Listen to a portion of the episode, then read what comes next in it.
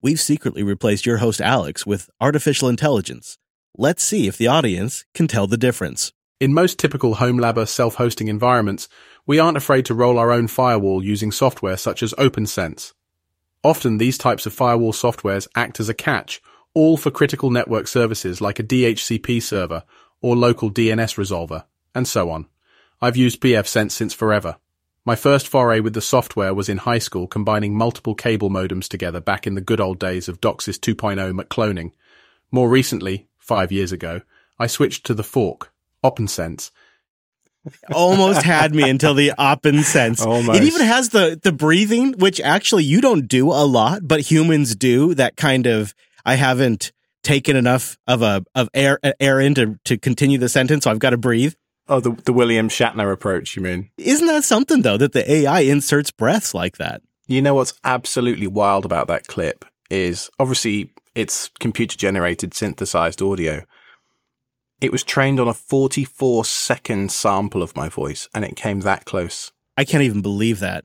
I can't even believe that. 44 seconds. I just it makes me think uh, you know, by this time next year, you and I could just have the AI reading this, all of this. This could be AI right now. That would be nice actually. You know, sometimes you just don't feel up to a show like Right.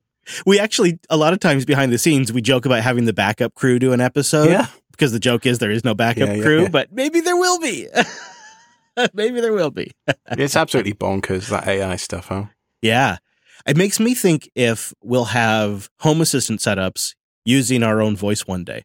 I've been playing just a little bit with the Home Assistant Assist, where you use a chat like natural language to change Home Assistant settings, I guess you could call it. I don't know. It's weird, but it works. It's in the most recent update, and I've been using it just as a test. And I'll just say, you know, set our kitchen light strip to 10%, and I'll type it out, even though it's slower, and it actually does it. Now, you just connect that to uh, a voice input, and then where it reads back, and they sample your own voice. Man, crazy. And yet still when I ask Siri to set a timer, it tries to navigate me to the nearest scout hut. Yeah, or or it, show, it shows you the web results for your uh, oh query. my god. yeah, I, I don't even know about that part. I tell you what, it's that is constantly a moving target. And to be honest with you, it's not any better with the Echoes or the Googs. They're all just hit and miss. So hopefully, Home Assistant can solve this with a limited range of things, right? A, a, a set scope of stuff that is your Home Assistant entities and the things that Home Assistant can do. It could be an achievable project, and they do have someone now working full time on it. It's like Jarvis in Iron Man, except it's me. That would be that'd be pretty sweet. It would, it would, except for not to get morbid, but like then you pass away, and the family now has like your voice. But it's not my voice. It's a synthetic reproduction of my voice. Ooh. And then they get it to read books and stuff, and it just starts getting real weird real quick, Alex. You know, this AI thing is that was actually quite relaxing in the way in which it spoke. Like it was, Mhm. it's like listening to a really good audiobook narrator narrate something that's really boring, but make it sound interesting at the same time. Like I could kind of see a, Yeah, like falling asleep to the sound of your own voice, like being it being a thing. that's weird, right? Like it's a chill, it's like peak chill, you. Just consistent chill reading something to yourself. I'm not really that chill. not this week anyway. I've been doing nothing but 10 gig networking all the damn time. Well, except for you got that wrong. You're chill now because you're a little worn out because you've been like rebuilding the whole network over there, it looks like. Yep, yep. Rebuilding everything from the ground up. That's what the cool kids like to say, right? What's been going on? I mean, you got new gear. I knew that was coming. Yeah. Did that did that just start a whole thing with you? It did. Uh, so, you know, UPS man arrived with a bunch of boxes. He spotted the Golf in the garage and was like, these boxes don't look like they're from EKT tuning. uh, why, why not? And so we had a you know, five, 10 minute conversation about cars. And then I looked at the boxes and they're all from UniFi and I'm like, here we go. Here we go. Mhm. So Yeah. There'll be links in the show notes. There's some supporting materials for today's episode class. And uh, in there, there's a bunch of pictures with network diagrams and a bunch of other stuff because it's actually surprisingly complicated uh, when you actually start drawing pictures of things. It can become a little overwhelming pretty quickly if you don't uh, if you don't start, you know, taking Notes for yourself, basically. notes and documenting things properly. You, I would actually encourage folks go to the show notes and and look at the diagram that Alex has created, uh, and appreciate the fact that he seems to have brand and photo correct devices on this. Like you even went and got your OPNsense hardware. You got like the actual control surface for your audio mixer. I am very impressed with the attention to detail in this entire network diagram. Yeah, well, it was all started by Poverty Panda. He he did the first draft of this diagram, and then I kind of took it and and ran it from there. Obviously, that's his Discord name. And so, essentially, how I've structured my network is I have a, a downstairs and an upstairs in this house, as a lot of people do. But uh, I've split the, t- the two halves of the network essentially in half. So all of the devices downstairs run to where my server is in the basement. And then all of the devices upstairs in the house run to a closet in my bonus room, which is where I have things like my Blue Iris box. Um, you know, a lot of the Ethernet terminations finish in there too, including the all important RJ45 tipped copper Cat6A cable, which is about 150, 200 feet, something like that. I, I'm really confused by something on this diagram, though. Mm-hmm.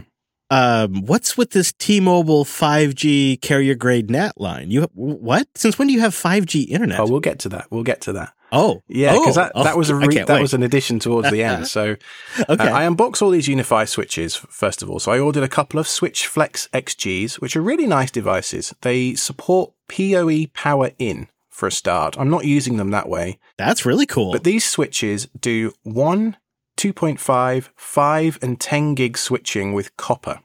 Uh, no need for any of the transceivers or anything like that. So you can just plug pretty much any NIC up to 10 gig into it and it will auto negotiate the speed. This is particularly handy for me because the CalDigit TS4 that I am speaking to you through right now has a 2.5 gig Ethernet NIC in it, but my server, I bought a copper 10 gig card to go in it, PCI card to go in there.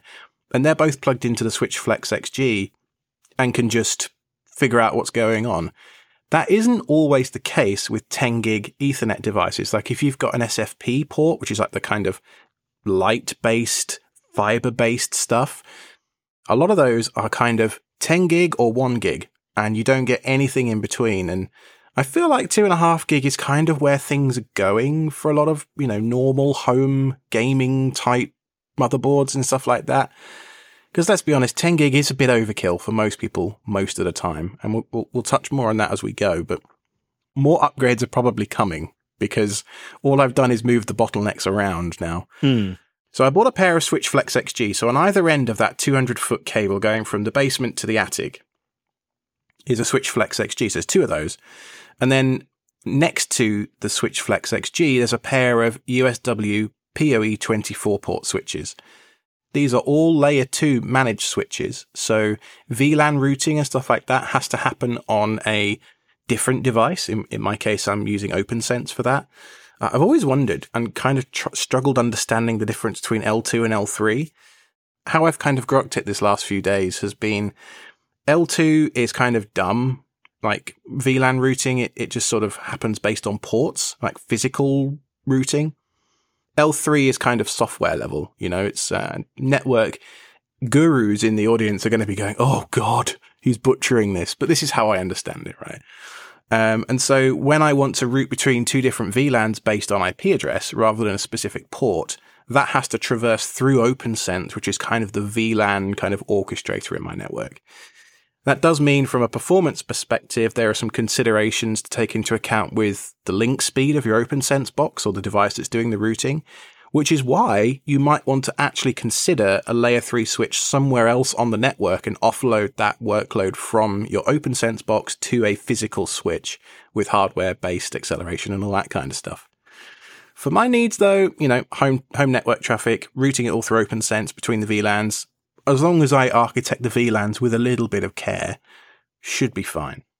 Alex, I'm loving this so far. It feels like you're putting in gear that's going to give you years of a platform to build on top of. You know what I mean? Like you can put in stuff that is kind of a couple of years. It's going to run. It's going to be fine. But this is stuff that, knowing you, don't take this the wrong way, but this might outlast how long you even live in the house. You know what I'm saying? yeah, it definitely could. And actually, what's been interesting is I, I actually filled up an entire plastic bin, like a 17 gallon bin full of all the old switches in my house. Because what have we got here? One, two, three, four, five, six, seven, eight, nine switches throughout the house across my various desks and, and all that. It's, it's a bit, honestly, it's a bit ridiculous. You know what they say? Another man's junk is another man's treasure. Do they? Yeah, I suppose they do. Yeah, yeah. But I'll tell you what, what actually really sold me on the whole UniFi uh, world for the switching were these little Switch Flex minis. They are tiny. These things, they're maybe about the size of a deck of cards, maybe a little bit bigger, but not much. It's a five port gigabit switch. This thing supports PoE in on one of the ports, and then the other four ports obviously can use as as uh, normal gigabit ports, but it's managed. That's the magic of this thing. So in my bonus room, T-Mobile sent me a targeted offer this week to say, "Hey, we we're, we're doing a 5G upgrade in your area. Would you like to try our home internet 15 days for free? No you know, obligation required, uh, $30 a month." And I'm like, "Oh, go on then." I thought I'd try it. Yeah. Just so happens my neighbor has had lots of issues with their Spectrum line, and there was a crew digging up the side of the road the last few days as well. So actually having a backup right now might not be a terrible idea. And this T-Mobile 5G internet thing, I'm getting 400 down and about 40 up. It's pretty decent. Jeez. What about uh, ping times? It's still cellular, right? So it ranges anywhere from 30 to 40, which is about what Spectrum gives me, That's right. all the way to 253, 4, 500 milliseconds, seemingly at random, which can be, yeah, not so good. So Yeah, that is cellular for you. And Starlink. Don't even get me started. But uh, you know it's funny, Alex? I'm not even kidding. My neighbor was having problems with their Comcast and got the same offer from T-Mobile and just decided to try it out. So as things stand right now, everything is stable. There was a whole week and a half where things were definitely not stable. I actually had a several work calls where people said, "Alex, can you sort out your connection because you keep buffering every 2 seconds. 2 seconds in 10 you're buffering." I'm like, Oh no. "Oh no, I've just replaced my entire net." It's really embarrassing, you know, when you're in my line of work. Can't even make my Wi-Fi work. You're supposed to be the guy that knows about this stuff. Yeah, exactly. so anyway, this T-Mobile thing, it's coming in in my bonus room, which is at the complete far opposite end of my house from where my OPNsense box is. And anybody that knows anything about networking knows that OPNsense can do multi-WAN failover and load balancing and that kind of thing. And so I thought it'd be pretty cool if Spectrum goes down that automatically OPNsense fails over to the 5G connection and my IoT devices and anything else that needs to get to the internet is pretty much none the wiser apart from, you know, the ping times and what have you. And I'm using VLANs to do that. It's a really interesting use of VLANs that I hadn't even considered until the box arrived and I went, ooh, I wonder if I could I could do this. Could you explain this? Because that doesn't make any sense to me at all. How are you using VLANs to do internet failover? Pic- picture this in the diagram, right? You've got the, the box in the attic for, for sake of argument, for sake of your brain, right? Because this is an audio show primarily, right? The internet is coming in in the attic in, uh, with uh, 5G and in the basement with Spectrum. Now I'm using the VLANs to uh, tag a specific port on one of the Switch Flex minis going into an Ethernet port on the back of the 5G device. So, so far as that um, T-Mobile device is concerned, It's like its own VLAN. None of the other devices on the rest of the entire network exist. It's a virtual network, right? V- virtual local area network, VLAN. So it is its own DHCP server. It is its own DNS server. It creates its own gateway. It does it all of its own routing, right? So if I was to plug into another port somewhere else on my network that had that VLAN 99 tag on it, all the traffic would get routed through the UniFi switches and sent around with TCP IP with that VLAN tag in it, get picked up and routed correctly by the UniFi gear. I assume when you plug a, a, a device in by default, though, it doesn't get VLAN 99 by default. Well, no, it, it's that's where the magic of the Switch Flex Mini comes in. Is because I can just set UniFi the UniFi gear in general, or having a managed switch in general. I can Yeah. just set any port on my entire network to be a VLAN 99 port, and just be like, in we go. That's a that's a T-Mobile port. And when you do that, you move it over to the T-Mobile stuff. Oh man, that's slick. So all that's doing is talking directly to the T-Mobile router. The failover part is where um, OPNsense, you create a new VLAN within OPNsense, and then it gets an IP address from the T-Mobile box at the other end of the house yeah. And this is not on a tagged port. This is just on a trunked port. But because OPNsense has the VLAN routing built into it, it can listen for those VLAN 99 tagged packets and decipher what's going on, get itself a DHCP IP address from the 5G modem at the other end of the house, and then it gives me another gateway that I can target with my network. That's so slick. it's pretty cool. It's pretty cool. There's, there's a whole article on the OPNsense website about how to do uh, load balancing um, between the two connections. I haven't quite got that working yet because I'd love to see my Usenet go at like 1.5 gig or something. That would just be like that. That would tickle my fancy. Jeez, I've done that once in a data center when I was in the data center, and it was. I managed to get my Usenet downloads to go faster than my hard drive could write the data, and that was pretty awesome. But uh, you know, the other thing I love about this setup, Alex, is there at your workstation. You know, say you're in this scenario, and uh, the the client says, "Geez, Alex, your connection kind of sucks. Can you fix that?" Well, you could just bring up your network config on your machine right there, switch over to VLAN 99, and now you're on a new network. You're on the new connection. Problem solved. This is where being in the the ecosystem of UniFi starts to become real nice. In the uh, UniFi Cloud Controller, the, the, software that you have to run, uh, I can actually create a dedicated VLAN 99 Wi-Fi SSID so when I connect to a specific SSID, I could suddenly hop to a completely different network and be completely isolated from everything else that's going on. Sure, yeah. That's another slick way to do it. And then you can do it with your mobile devices and whatnot too. Yep, yep. Super handy for testing. And it means I can use my fancy Wi-Fi from anywhere in the house to route all that traffic through the T-Mobile uh, router at the other end of the house. That is great. That's handy for testing, even, right? Just testing things out. That's nice to have a separate network you can jump on. I hadn't really thought about, you know, routing internet traffic over VLANs and stuff. I was more worried about putting my cameras and IoT devices and, you know, the leaky devices onto a, a black hole network. But actually, that's my first primary use case that and separating my management interfaces onto their own VLAN as well. It's, it's just fun to have this stuff to play around with. Lord knows why I didn't do it sooner. Maybe because it was a huge project and took me like two weeks. Maybe that's why I didn't do it sooner. Uh... Linode.com slash SSH. That's where you go to get $100 in 60 day credit on a new account. And it's a great way to support this here podcast while you're checking out the best cloud hosting out there. So it's linode.com slash SSH. Fast, reliable, and great support. Try it for your next project. Maybe the next thing you need to deploy in production and you want it to be peppy or reliable or available, or maybe for your own personal thing. Maybe you want to do a blog, a portfolio, maybe a little family gallery, maybe an online Plex or Jellyfin server. Linode makes all of that super crazy easy. I was just looking too, you know, they have tons of really nice, useful one click deployment type stacks that you can do. And the one I was looking at today and thinking, gosh, maybe I should actually do this one is Jitsi. You know, like the Zoom alternative, but it's free and open source and actually works really nice. It is just, of course, available online, but wouldn't it be kind of cool to self host your own? Of course, they also have a Nextcloud deployment that they've recently worked with the Nextcloud project upstream to make sure it's all nice. GitLab's on here, Apache Airflow Super Insight, which is really cool. It's kind of like a tool to go through your own SQL database and build your own chatbot based on what's in that database. You can find out more when you sign up at Linode and go into their app marketplace, as they call it. Of course, everything's free. And uh, look at Super Insight. That's one of the many options in there.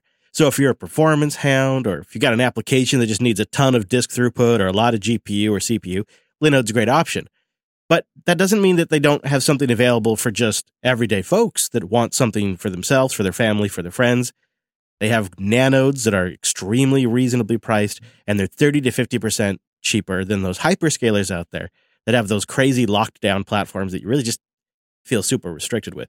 And Linode's got 11 data centers around the world today, so you can disperse things if you want, get it close to wherever you or your clients might be. And they're bringing on another dozen, as well as a bunch of other infrastructure this year. They're working on a whole bunch of stuff. They've been doing it for a while, and the product has had to survive on its quality and on its merits. And in my opinion, that has built the best in class cloud hosting. Go try it out and get 100 bucks for 60 days while you support the show. Go to linode.com slash SSH. That's linode.com slash SSH. So in the gallery link, the Lychee link in the show notes, there is a a screen capture of three minutes of traffic during a Google Meet call I was having for work this week. It was, we mentioned it was embarrassingly bad, right? and so I started trying to deploy all sorts of different tools to try and figure out what was going on. Uh, I started off just by running pings from my firewall all around the house to devices spread in the left, right, top, left, you know, bottom, uh, all the different switches throughout the house just to try and figure out what on earth was going on because I was losing my mind thinking I've just spent all this time, all this money and all this fancy network gear and it, it's just not working properly. Yeah. So I thought, right, I need to test things. So I, I have one of these little um, Ethernet cable testers that has the eight lights that blink in a row. And that's and that's how when I first moved into this house, I, I did the Cat 6A run attic to basement, and, and that's what I used to test that cable with. That tester said the cable was fine. The gigabit 10 gig switches were showing 10 gig links in UniFi. That looked fine. I could route traffic over the link at 10 gig everything seemed fine except for the fact I was getting huge packet loss and it, it was like something was flapping. You know, you just get this feeling, right, of things just aren't working as well as they should be. And so then I went back to an old friend, which you put me on to, God knows how long ago, maybe a decade now. Uh, Probably, yeah. In uh, Linux Action Show called SmokePing. And this was actually before LinuxServer.io was a thing. And I, this was one of my first ever containers that I, I packaged up for the project was SmokePing. And so I started creating a, a new targets file in SmokePing to ping all the different switches in all the different corners of the house and try and figure out what on earth was going on. Whilst I was doing that, I, I started to come down with a pretty nasty stomach flu, and uh, that took most of my weekend, unfortunately. But before I did it, pretty much one of the last things I did, and I've no idea why, but thank goodness I did, was I took the 10 gig link out at both ends and I just put it into a gigabit switch and everything throughout the entire weekend, whilst I was super unwell, was as stable as it should be. And I'm like, well, there's my issue. There's my issue. It's the link. So I bought a fancy cable tester. It's not even that fancy. A Klein $50 cable tester off of eBay, off of Amazon, rather than a $8 one off uh, who knows where. and uh, sure enough, one of the twisted pairs in my Cat 6A termination was bad. Oh my goodness. Talk about like the layer one type typical problem, Alex. I know. Uh, and so since I bought this cable tester, I've been going around and checking all of the other terminations in the house, and it turns out I'm I'm at terminations. Oh no! so so many of them have got like a pair that are a little flappy or no. So I've bought new crimpers. I've bought, you know, I'm going to do it properly now. You think it was the tooling? I mean, what do you think went wrong there? Well, a Cat 6A cable is a thick boy. Uh-huh. Right? So it's 20, 23 AWG, I think. So it's, it's quite thick compared to, to uh, 5E. And I was trying to use Cat 6 plugs, which are a gauge smaller than 6A. I was trying to use a Cat 5e crimper. I made it work. And so I was like, oh, it's fine. Look, all, all the eight lights show up. Sounds like that's debatable, but all right. it's been fine on Gigabit for the past three and a half years, you know? Oh, right, right, right. Because Gigabit only truthfully needs two pairs, whereas 10 gig needs four pairs at least, you know? I'm sure it would take more if you gave it. But so it turned out to be that um, once I re-terminated the cable and put 10 gig stuff back in, it's all fine. So I wasted nearly a week of my life.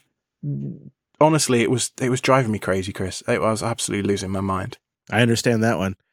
I definitely do. I definitely do. You know, I've been there with the Wi-Fi side of things. So. yeah, I didn't tell you about this. A Wi-Fi access point died uh, in the midst of all this. Like I was just having a, a, a comedy of errors. Jeez, really? This Wi-Fi access point is seven and a half years old. It was the first UniFi piece of gear I bought. It's a UniFi AC Pro from like 2014, 2015, something like that. Jeez, I, I think that's, I have two of those here in the studio. Great. I think what killed it was the fact that the UniFi switches maybe deliver power a bit with a bit more punch than you know the, the Netgear PoE switch I've been using for the last few years. You're telling me when you switched out from the Netgear to the UniFi gear, you think it killed the UniFi AP? it fried this access point. Yes, sir. Uh, yes, I am. That's what you get, Alex. uh, so I replaced, I have two of these in the house. Um, I replaced both of these now with the U6 Pros, which are the, the, ah, nice. the updated Wi Fi 6 ones, which has a whole bunch of interesting stuff. There's a, a video I'll put uh, a link to in the show notes from Crosstalk Solutions, where he talks on YouTube about how Wi Fi 6 isn't necessarily about improving throughput. It's all about improving airtime efficiency and fairness and all the beamforming stuff. It's fascinating, really, it is. The upshot is now that I have two brand new Wi Fi access points. I have like 12 new switches throughout the house and everything is running tickety boo. That's nice. That is really a nice place to be at. I think it's uh, probably time for me to replace my Wi-Fi stuff because you know I had to roll back after I had a bad Wi-Fi experience. I even had Drew come and help me. He joined me for a little screen share on Friday afternoon. Oh, that's cool. That's great. He was actually wanting to show me, I think, Netbox, which is a an alternative to the DHCP situation that I took. It's like an IPAM uh, system that he uses at work. Looks really slick. I haven't quite gotten to investigating it yet for obvious reasons. I've been a little busy, but uh, thanks to Drew for his help there. Yeah, editor Drew coming in with the solid advice too. Isn't that great? That's how you know you got a great editor. All right, what else did I do this week? It's been one of those weeks where I've just been checking off projects and also been sick, and uh, I'm exhausted again. How? How can you be sick and get all this stuff done? Doing networking is absolutely brutal because when it doesn't work, nothing works. nothing else works. So you have to fix it. You think, oh, I'm just going to take a break and go and watch some South Park on the cat. I can't. No, no.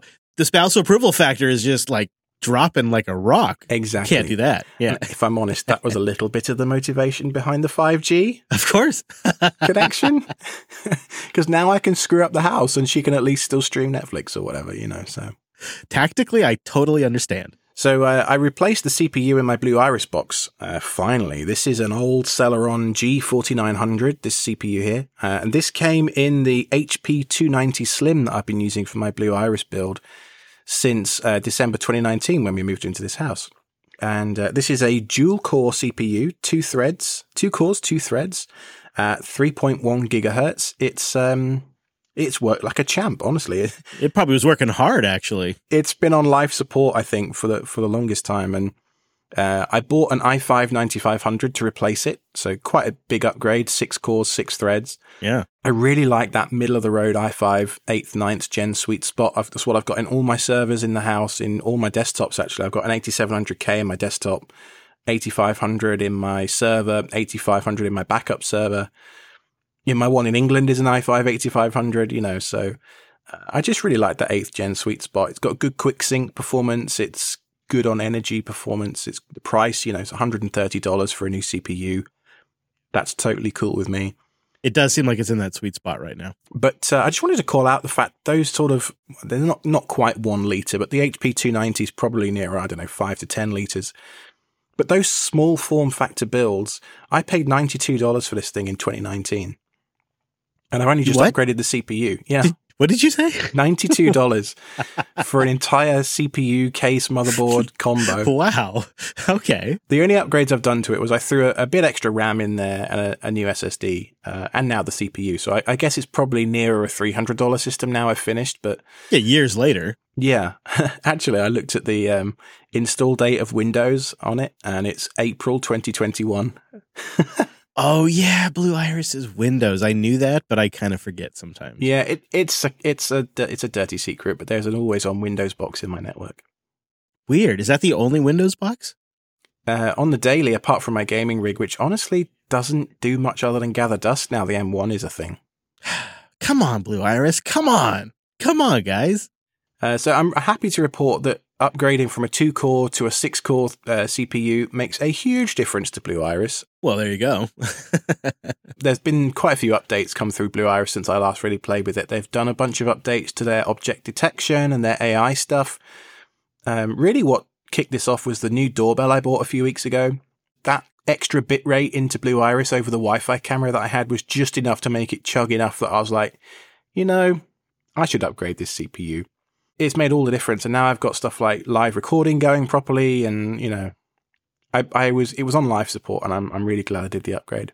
I know what you mean. I've gone through a couple of upgrades where it like the video playback is faster, that the whole UI is improved, and that is really nice because it is, you know, if you do it right, these give you peace of mind for your home. You can check in it, you can just see what's going on even when you're not there, or you know when you're sitting there in your living room or your whatever room, you can pull them up and it's peace of mind. It's the ability to check in on things while you're traveling.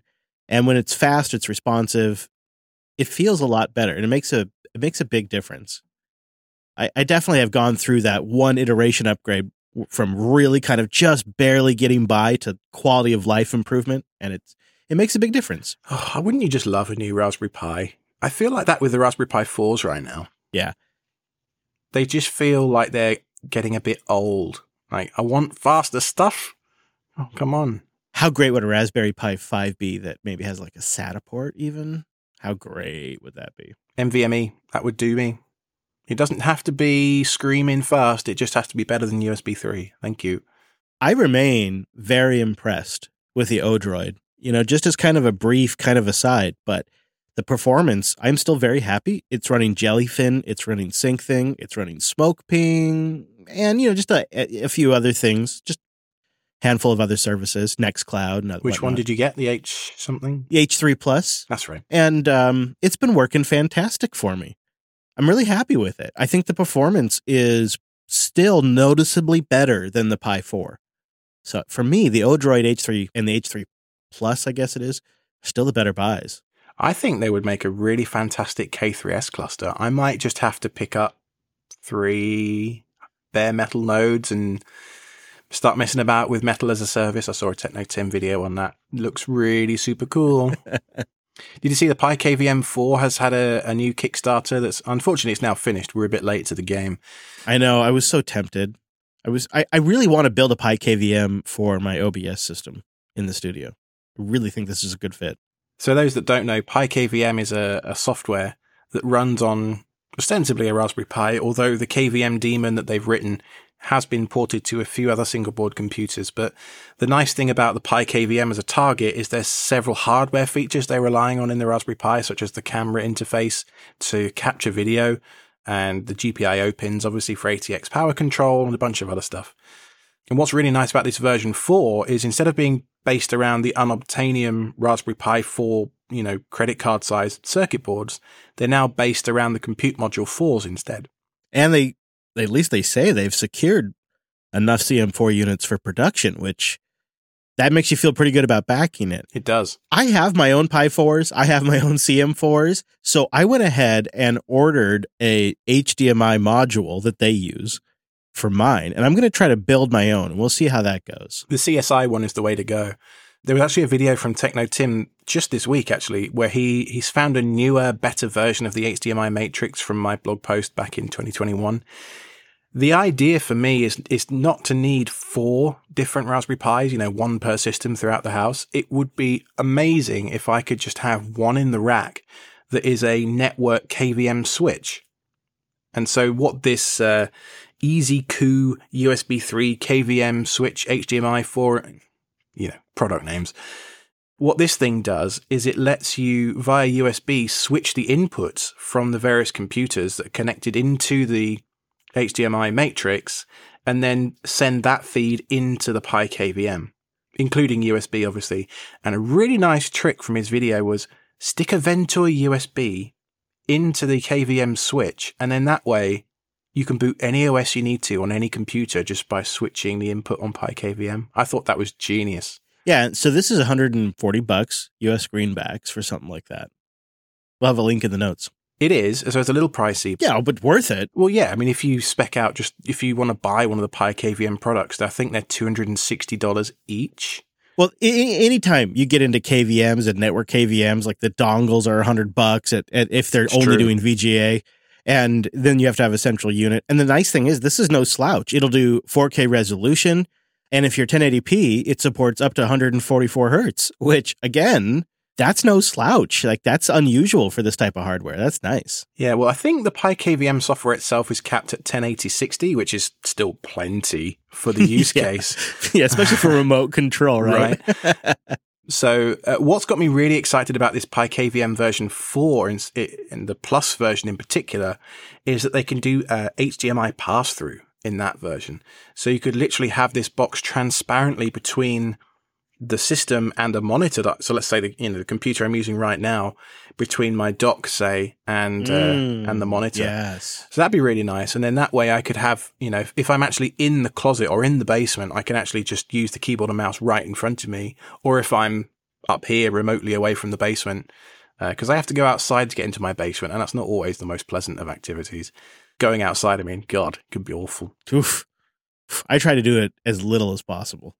So whilst we're on the topic of remote access, I discovered, I think, what is a feature, maybe a bug in the ASRock IPMI implementation this week.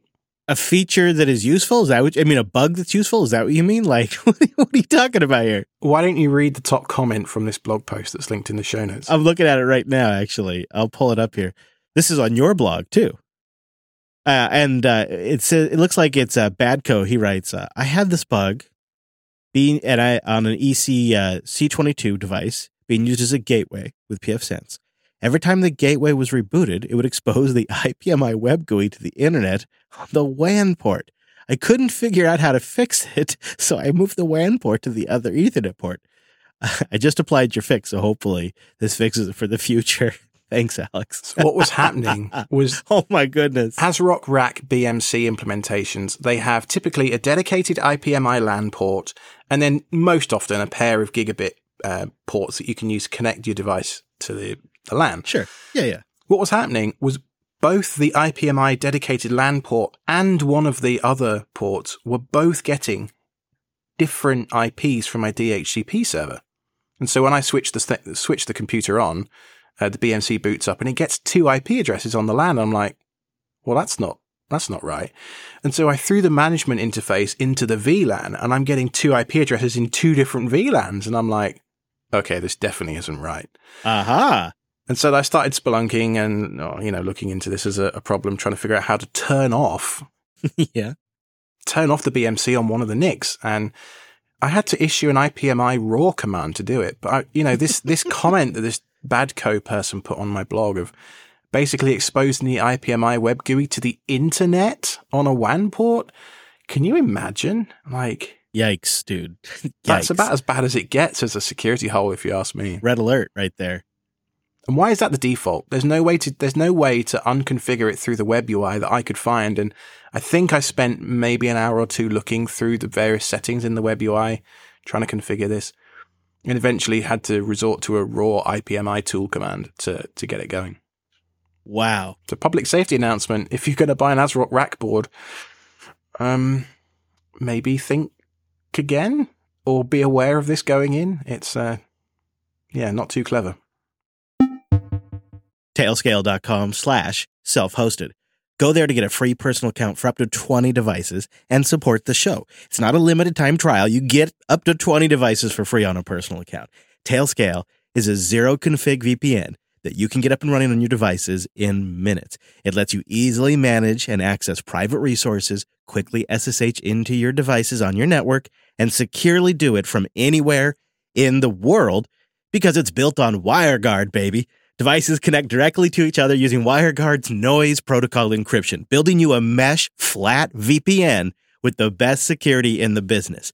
You can quickly and easily create a secure network between your servers, your mobile devices, your cloud instances, your virtual machines. I do it all. I do it all. Even when you're separated by firewalls or carrier grade, subnet, double NAT, it doesn't matter. Tailscale just works and it intelligently routes the traffic that's intended for your Tailscale network and not everything. So you can leave it on all the time, unlike traditional VPNs. Tailscale has just announced Tailscale Up, a community focused conference, the first ever in person Tailscale community conference on May 31st in San Francisco. They're going to have the open source maintainers there, uh, hardware hackers, of course, self hosters. That's specifically on their list of folks they're looking to have there, and tailscalers of all types, those who use it at work or personally. I'm really excited about this. They have more information on their blog, and I'll try to put a link in the show notes as well if you're in the area. It's the Tailscale Up Community Conference, May 31st in San Francisco. I love Tailscale so much that I, I'm the type of person that wants to go to an event about Tailscale. That's how great it is. It's been a huge game changer, and it has leveled up my self hosting to the ultimate level. I don't even use the public internet anymore for any of my private data. I don't even have any inbound ports on my firewall. it's all Tailscale. Go try it out. Support the show. You're gonna love it. Tailscale.com slash self-hosted. That's tailscale.com slash self-hosted. Well, after my good lady wife joined us on the episode a couple of weeks ago, we've had lots of different people writing in with suggestions about audiobooks. We'll come on to a couple more in the feedback section. Uh, but I wanted to provide an update from our Discord today. I was told that the iOS client for Audio Bookshelf has seen a, a large update after my scathing review. It wasn't scathing. It's a great, it's a great app, but there were some issues with the UI that I found, right?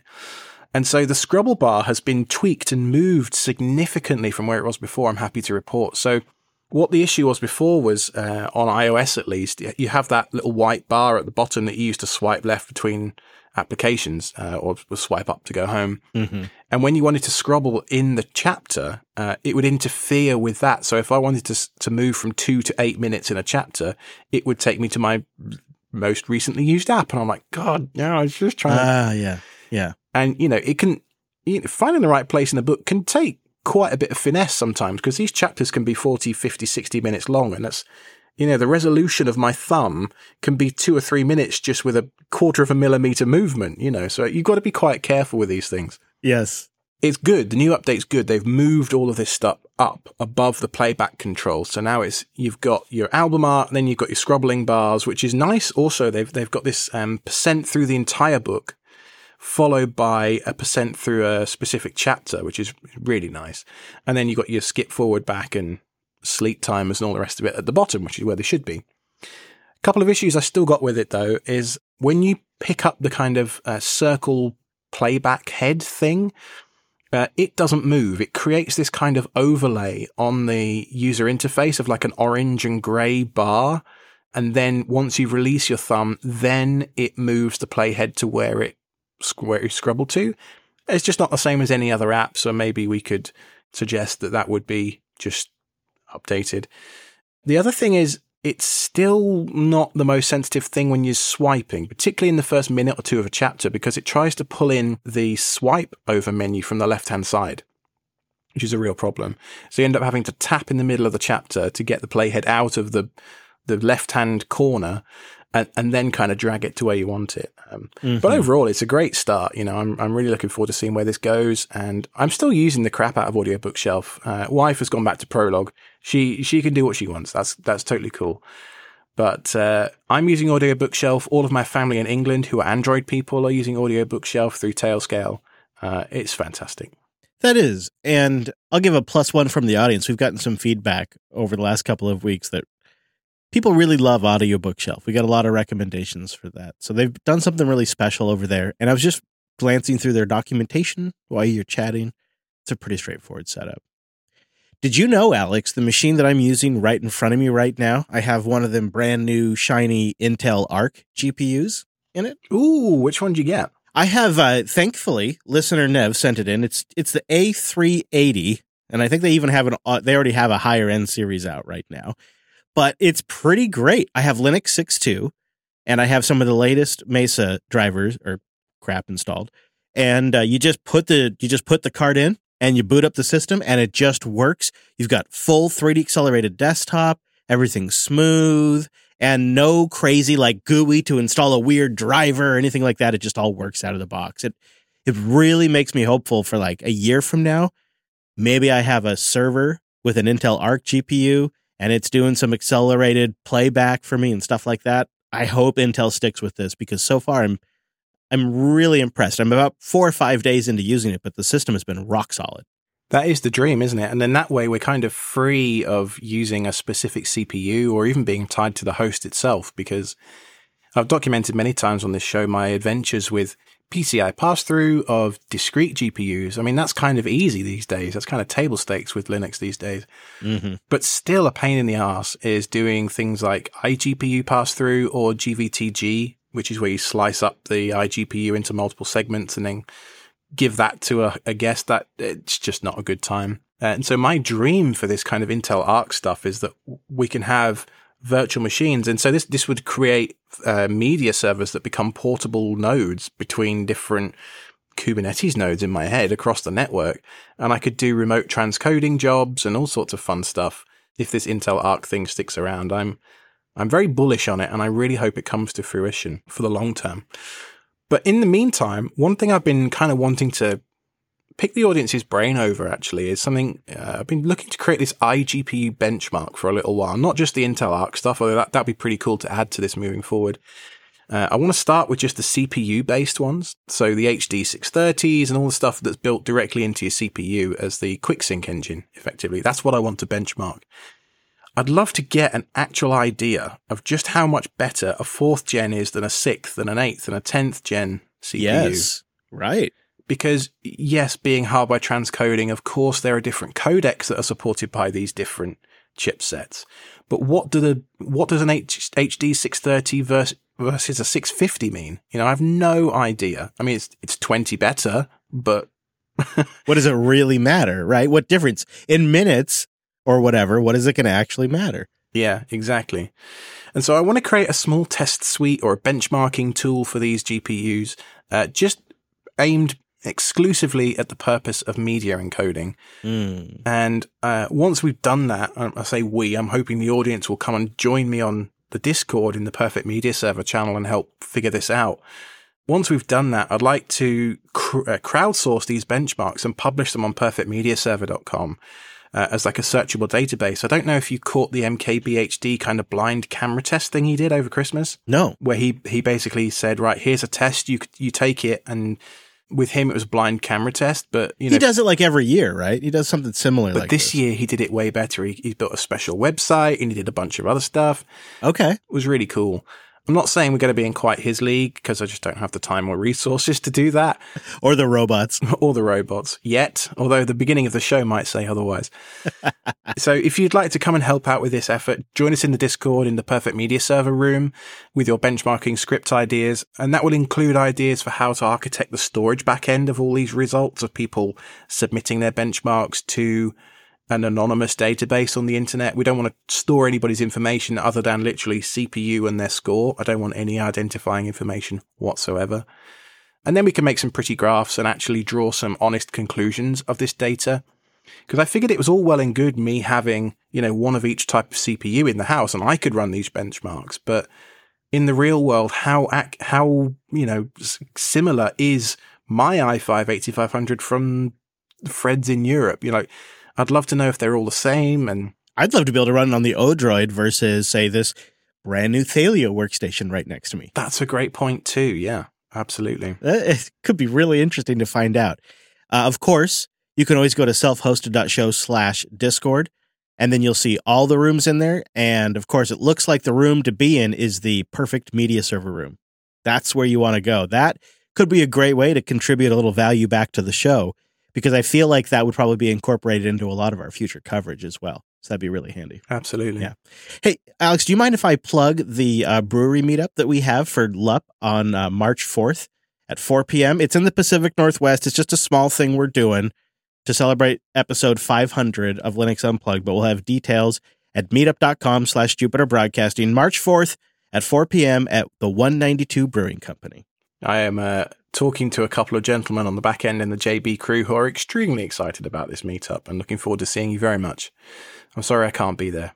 Me too, man. One day, one day we'll have like bib, we'll have like the big Leo Laporte money, you know, or like the uh the Linus Tech Tips money, and we'll just like we'll just throw our own events and we'll fly everybody in. It'll be huge. It'll be awesome. Wasn't that uh, 2019 when we launched this show? Wasn't that like the heyday we of, did, yeah. of JB? That was, yeah. Well, somebody else was paying the bills back then, Alex. That's the dream, baby. one day, Alex. One day. Um, actually, I I have a feeling there'll something will come up this year that we can all get together, but it's just going to be a little bit. There was talk in the uh, Discord today about a second Raleigh meetup. Oh yeah, You know, we had one in the spring last year.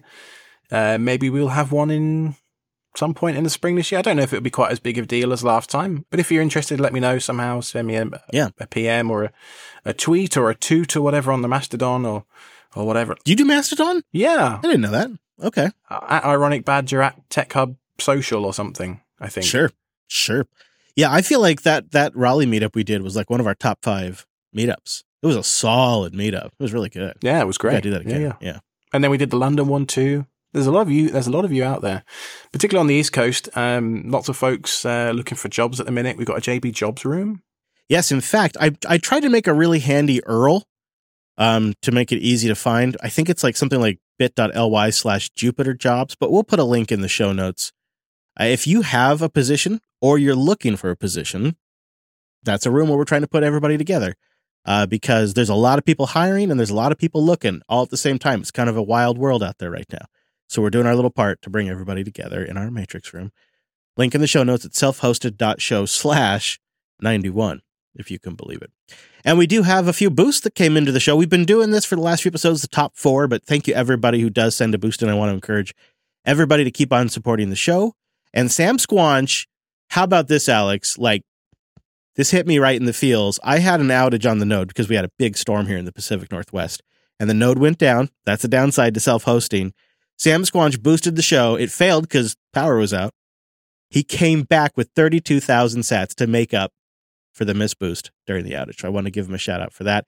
And also the fact that uh, I need to come up, I have to just admit it, I got to come up with some sort of UPS solution for all the rigs here. I, it's just got to happen. You know, I, oh, I owned the studio for a decade and never once in that decade lost power. And then the last three to four years, every time we have a storm, I lose power. Yeah, it can be brutal on the electronics. When I when I first moved to this country, which is damn, be five years in September. How is that possible? I know, man. I know. Anyway, um, I was astounded by how often Americans seem to lose power because of all the overhead power lines and stuff. And Yep. it's just not really a thing I worried about in England. I had one UPS for my server in England, but over here I've got one at this computer, I've got one on my 3D printer, I've got one on my TV. I've got like six in the house because I just don't trust that the electricity, anytime the wind blows, isn't going to flicker for a little bit.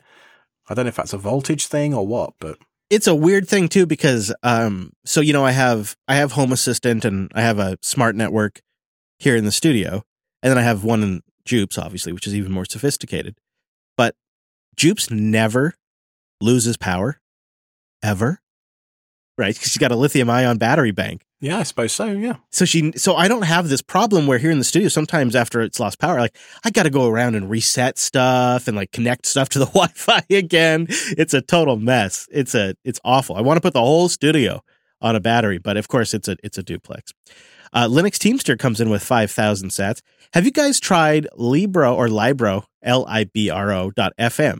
It's very similar to Audible. It has a monthly membership around the same price as Audible, but you're buying from independent bookstores of your choice. And best of all, you can download the audiobooks from the website in DRM free MP3s easily with no hassle. Great show as always. Love you all. Well, thanks, Teamster. Love you. So I took a little look before the show at libro.fm. It's kind of compelling. I mean, I don't want monthly. What I would love is just be able to buy these one off and then download them. And I would love for the pricing to be a little more reasonable, but it doesn't seem like Well, that's what we do, isn't it? With Inaudible and uh, what's the one you use? Open Open Audible. op- open audible. Yeah. Mhm. that's what we're doing anyway with Audible, isn't it? Really? Kinda. Yeah. yeah. Yeah. It's just at a price I can swallow.